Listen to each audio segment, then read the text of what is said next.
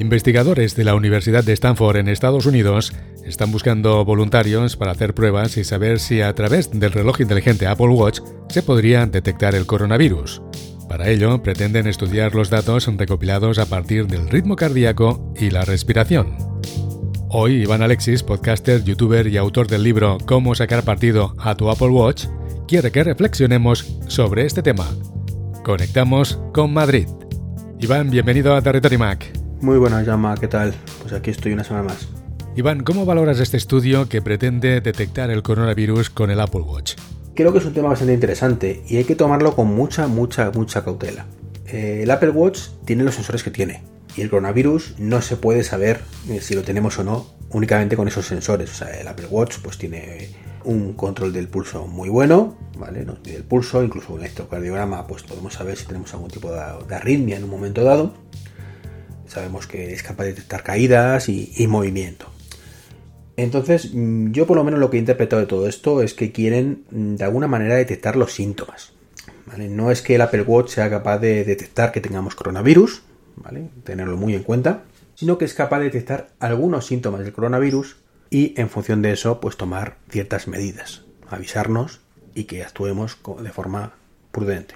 ¿Y el usuario cómo interactuaría en este caso con el Apple Watch? Eso se traduce que al final es una aplicación más o un aplicativo más similar a los que tenemos en, otros ámbitos, como son las aplicaciones que, por ejemplo, en España, pues inundan la tienda de, Apple sobre eh, el coronavirus, eh, test y demás historias.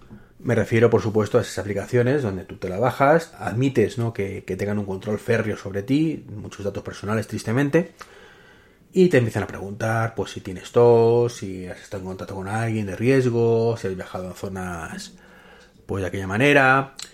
Y, en función de todo eso te dicen, bueno, pues si tienes un, alguna de esas cosas que has dicho que sí, pues puede, ¿vale? Y solo puede que puedes estar contagiado del coronavirus vete a tu médico, a tu centro o al hospital o, tal, o ponte en cuarentena y ten mucho cuidado, ¿vale? Es un poco el tipo de aplicación que tenemos por ahí y esto iría un poquito en ese sentido, ¿vale? Si él detecta que tenemos un tipo de tos, ¿vale? Porque eso sí es capaz de detectarlo por nuestros movimientos, por incluso el micrófono en un momento dado, si se pone a escuchar el tipo de tos, pues podría en un momento dado inferir pues que podría ser una causa del coronavirus y derivarnos en ese caso, pues oye, mira, que, sepas que esto que te está pasando puede, puede que sea coronavirus, tenlo en cuenta, ¿vale? Creo que, la cosa como mucho va a ir hasta ahí. Lo digo para que no nos hagamos ideas equivocadas de que el, Apple Watch sea capaz de hacernos un test ni nada por el estilo, ¿vale? Que sería maravilloso, pero mm, tendría que usar técnicas un poquito más invasivas que lo que utiliza actualmente. Y bueno, estamos muy, muy lejos. De hecho, ni siquiera los test ¿vale? Eh, tradicionales son capaces de detectarlo al 100% en muchas ocasiones, detectarlo si lo detectan, pero cuando por ejemplo lo has pasado y demás, pues dicen que aparentemente lo has pasado, pero si no hay otro test previo que confirme que lo tuvieras en su momento, pues tampoco son capaces de garantizarte al 100% que hayas pasado la enfermedad.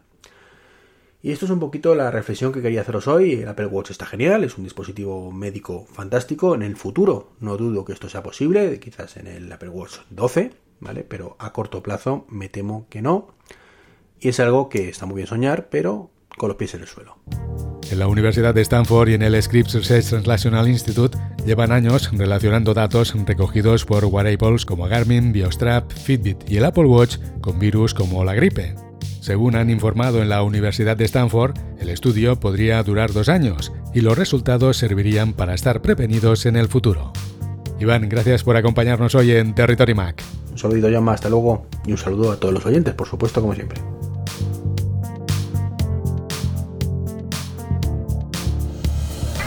Territory Mac, la actualidad del mundo Mac explicada por sus protagonistas.